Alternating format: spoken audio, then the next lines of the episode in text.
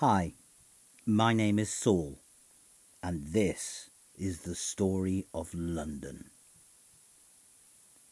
In the last part, I looked at the prologue of this tale, basically everything from about 6,000 years ago until the coming of the Roman Empire. And I have a confession to make before we even start this episode. When I started planning this series, I imagined I'd be spending a few parts going over the history of Roman London and getting into the meaty details of the things that happened. But as I did more and more research, I realized that no, for reasons that I hope will become obvious, the story of the Roman settlement of Londinium, the first version of London, it'll all get done in one episode. Why? Well, I'll let the story tell itself, shall I?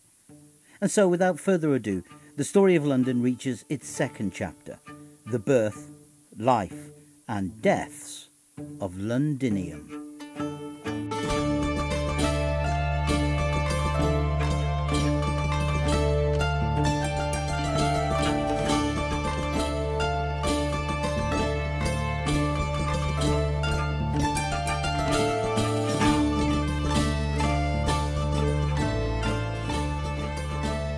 Know the city that will eventually be called London was first settled and created by the Romans around the year 47 of the Common Era. The earliest attempt to create a Roman port was probably born out of a legionary stopping point, a shelter fashioned to cover the river crossing. The bridge was to come in time, but not just yet. The soldiers, having crossed the river, would need a fort to protect themselves, and let's be honest, Roman legionnaires loved building forts.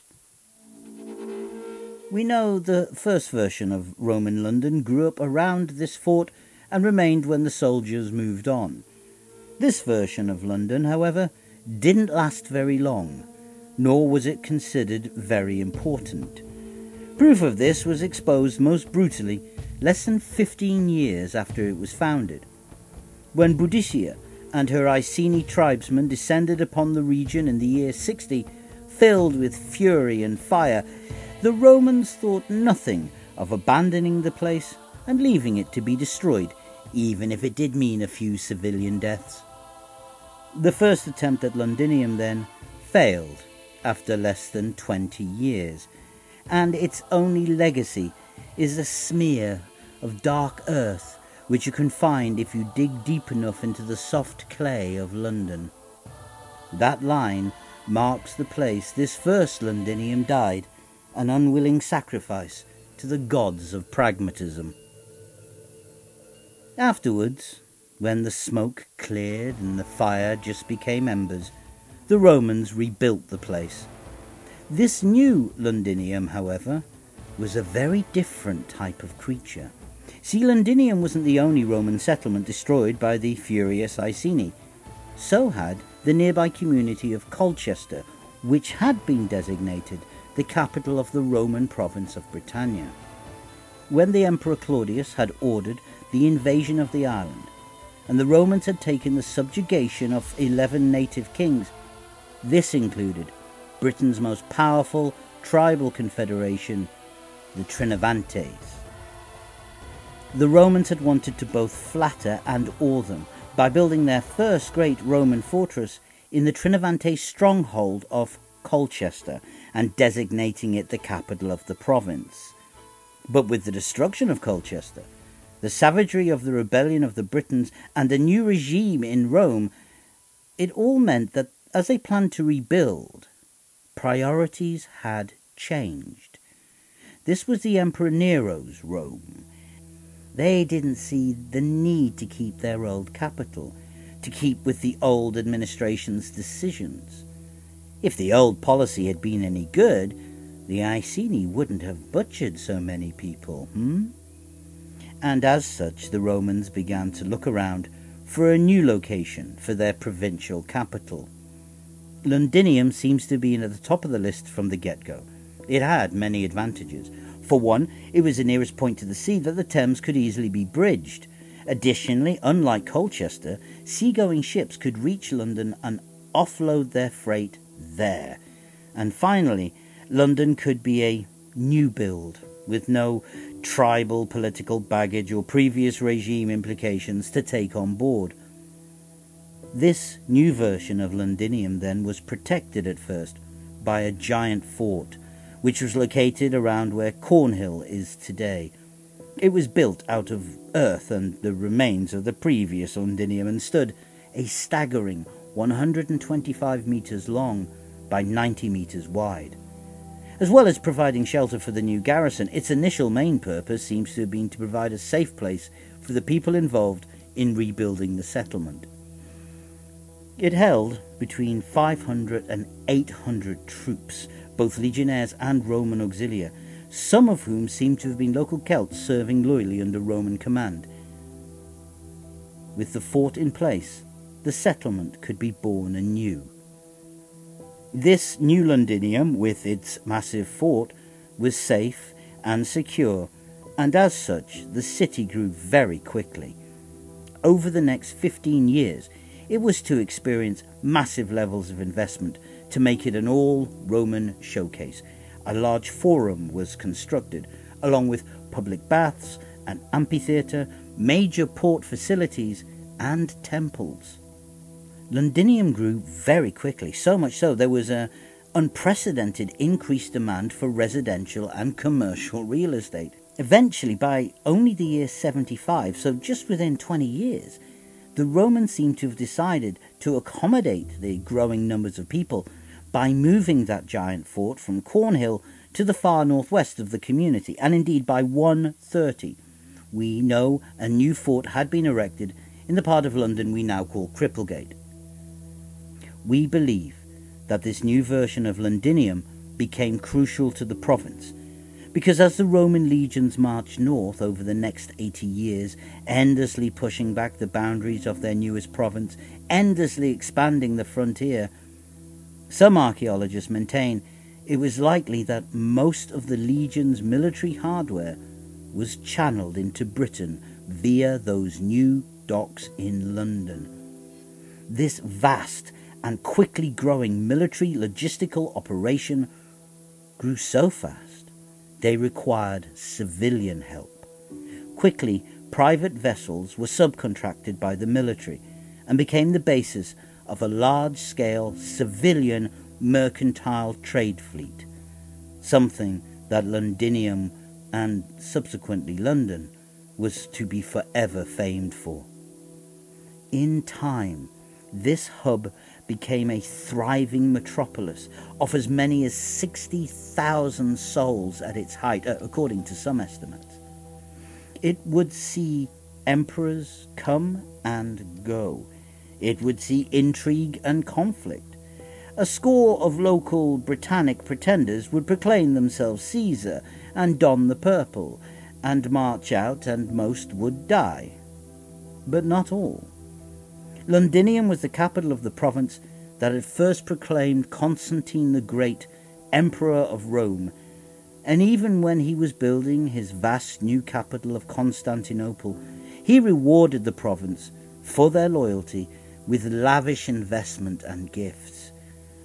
Indeed, the era between 320 and 340 is often seen as a golden age for the Romans in Britain, especially for Londinium. And yet, for me, and you can criticize me for this, this wasn't the London we know. It may have inhabited the same space as the city that was to come, but it was a Roman city in a Roman province, part of Roman culture, part of the Roman empire. It wasn't native. It's like a Starbucks or a McDonald's suddenly appearing in a small, sleepy English village. It is something foreign. It represents something alien. It doesn't belong. Despite later historians' attempts to suggest Britain was some kind of natural development on from Rome, the land and the nations which arose on them and have remained since have almost nothing in common with Rome.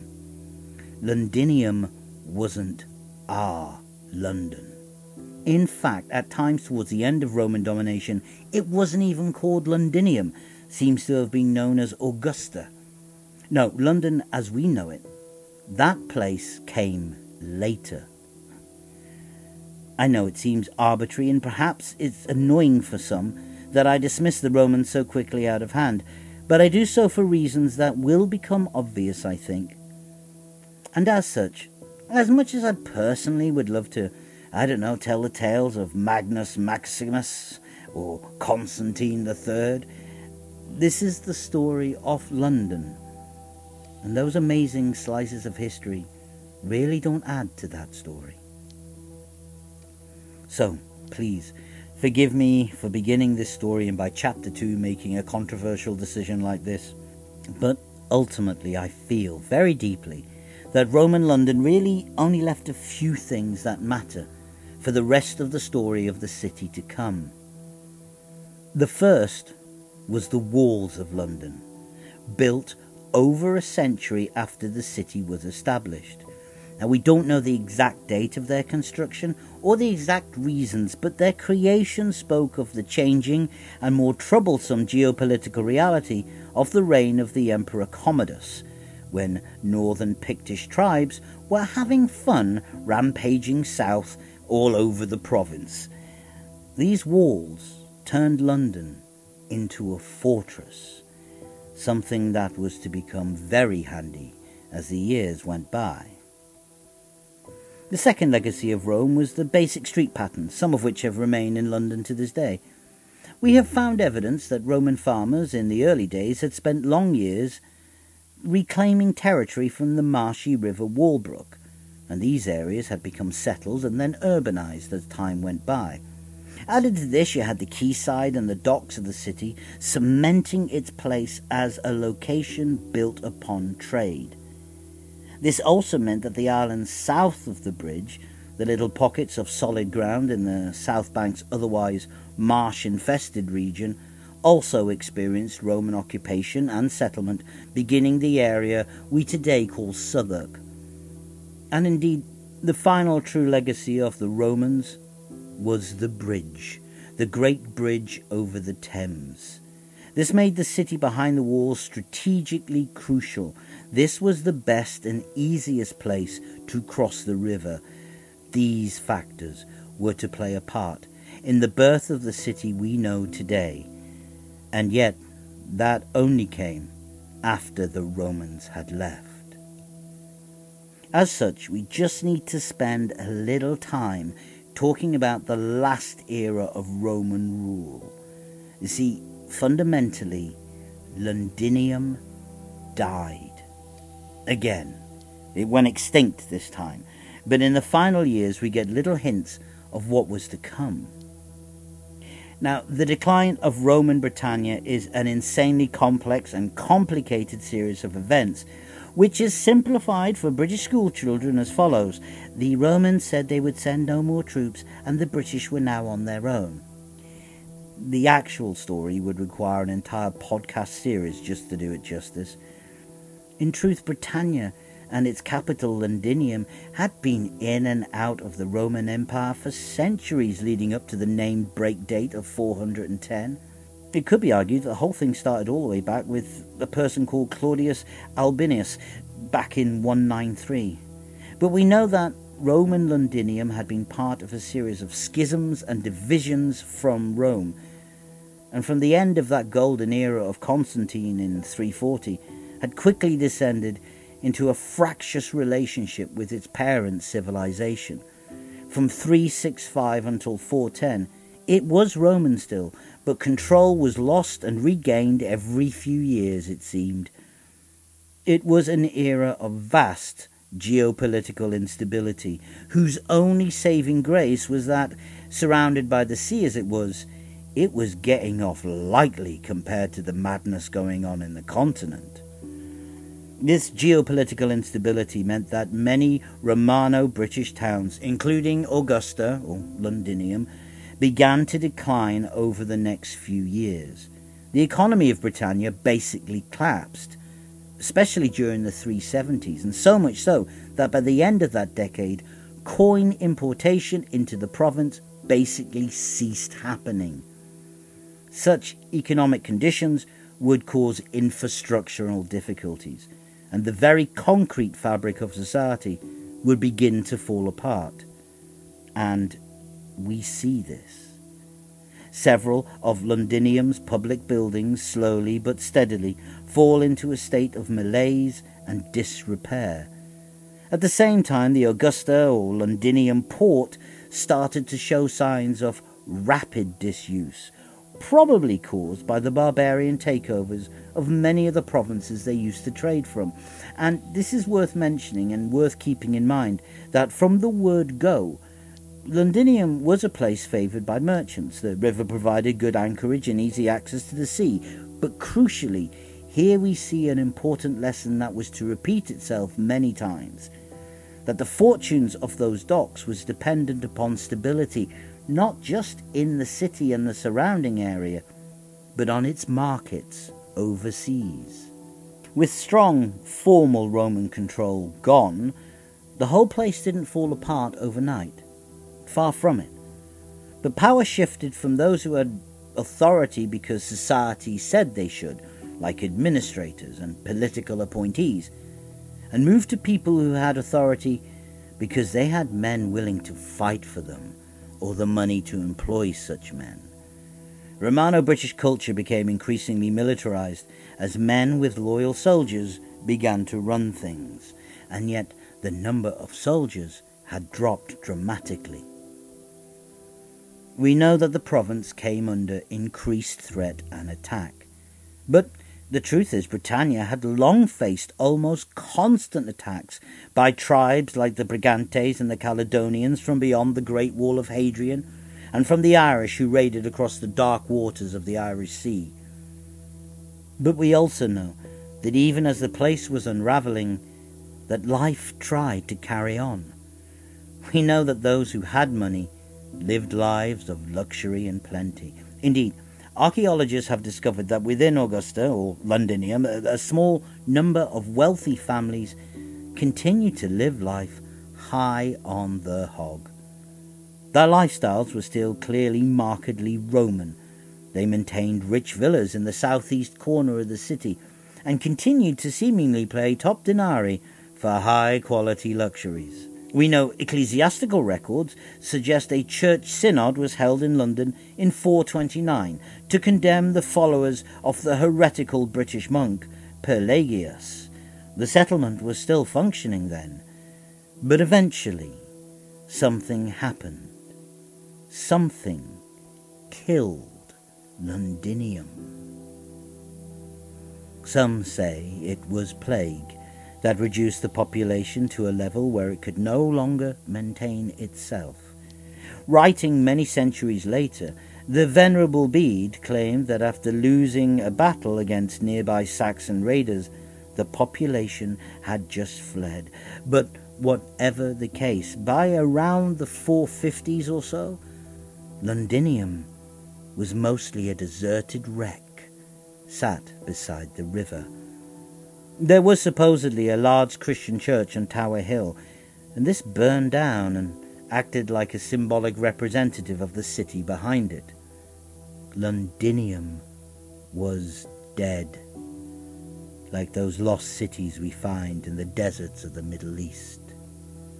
The fine tiles on the roofs of the villas began to collapse, walls would give way, weeds, and then shrubs and finally trees began to seed and find root and fill spaces humans used to live in. Well, we cannot and will not say that no one ever lived within the crumbling Roman walls during the next era. I will say, and we can prove with some degree of certainty, that no significant number of humans lived in London for some time. Londinium was dead, and London was ready to be born. And that's the end of part two of the podcast. Thank you for listening. If you enjoyed this and feel so inclined, please leave a like or an upvote or a good review or whatever works as a positive affirmation, as these things impress the algorithms that run our world. All hail our machine overlords. Coming in the next part, we start to get a bit more focused in our tale as the story of London finally arrives at the settlement that was to become the foundation of the city we know today. In Chapter 3, Welcome to Lundenwic.